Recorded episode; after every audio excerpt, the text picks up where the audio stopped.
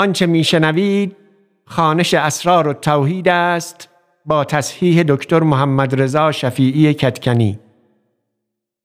کتابخانه موقوفه فرهنگی ادب پاییز سال 1401 خورشیدی.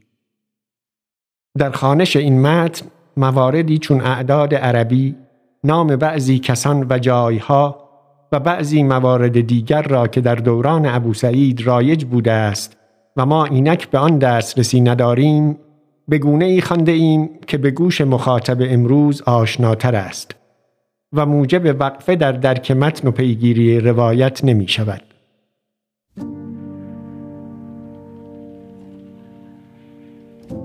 اسرار التوحید باب دوم فصل اول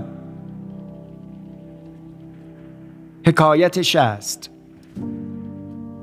خاج اسماعیل مکرم گفت روزی در راهی می‌رفتم. شیخ بوسعید پیش من آمد. در نیشابور. سلام گفتم جواب داد.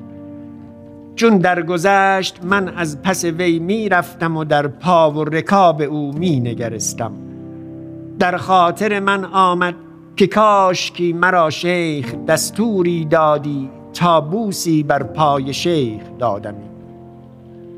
چون این اندیشه بر خاطر من بگذشت در حال شیخ است باز داشت تا من در وی رسیدم. چون به شیخ رسیدم شیخ پای از رکاب بیرون کرد و پیش من داشت. من بوسی بر پای شیخ دادم. شیخ است براند.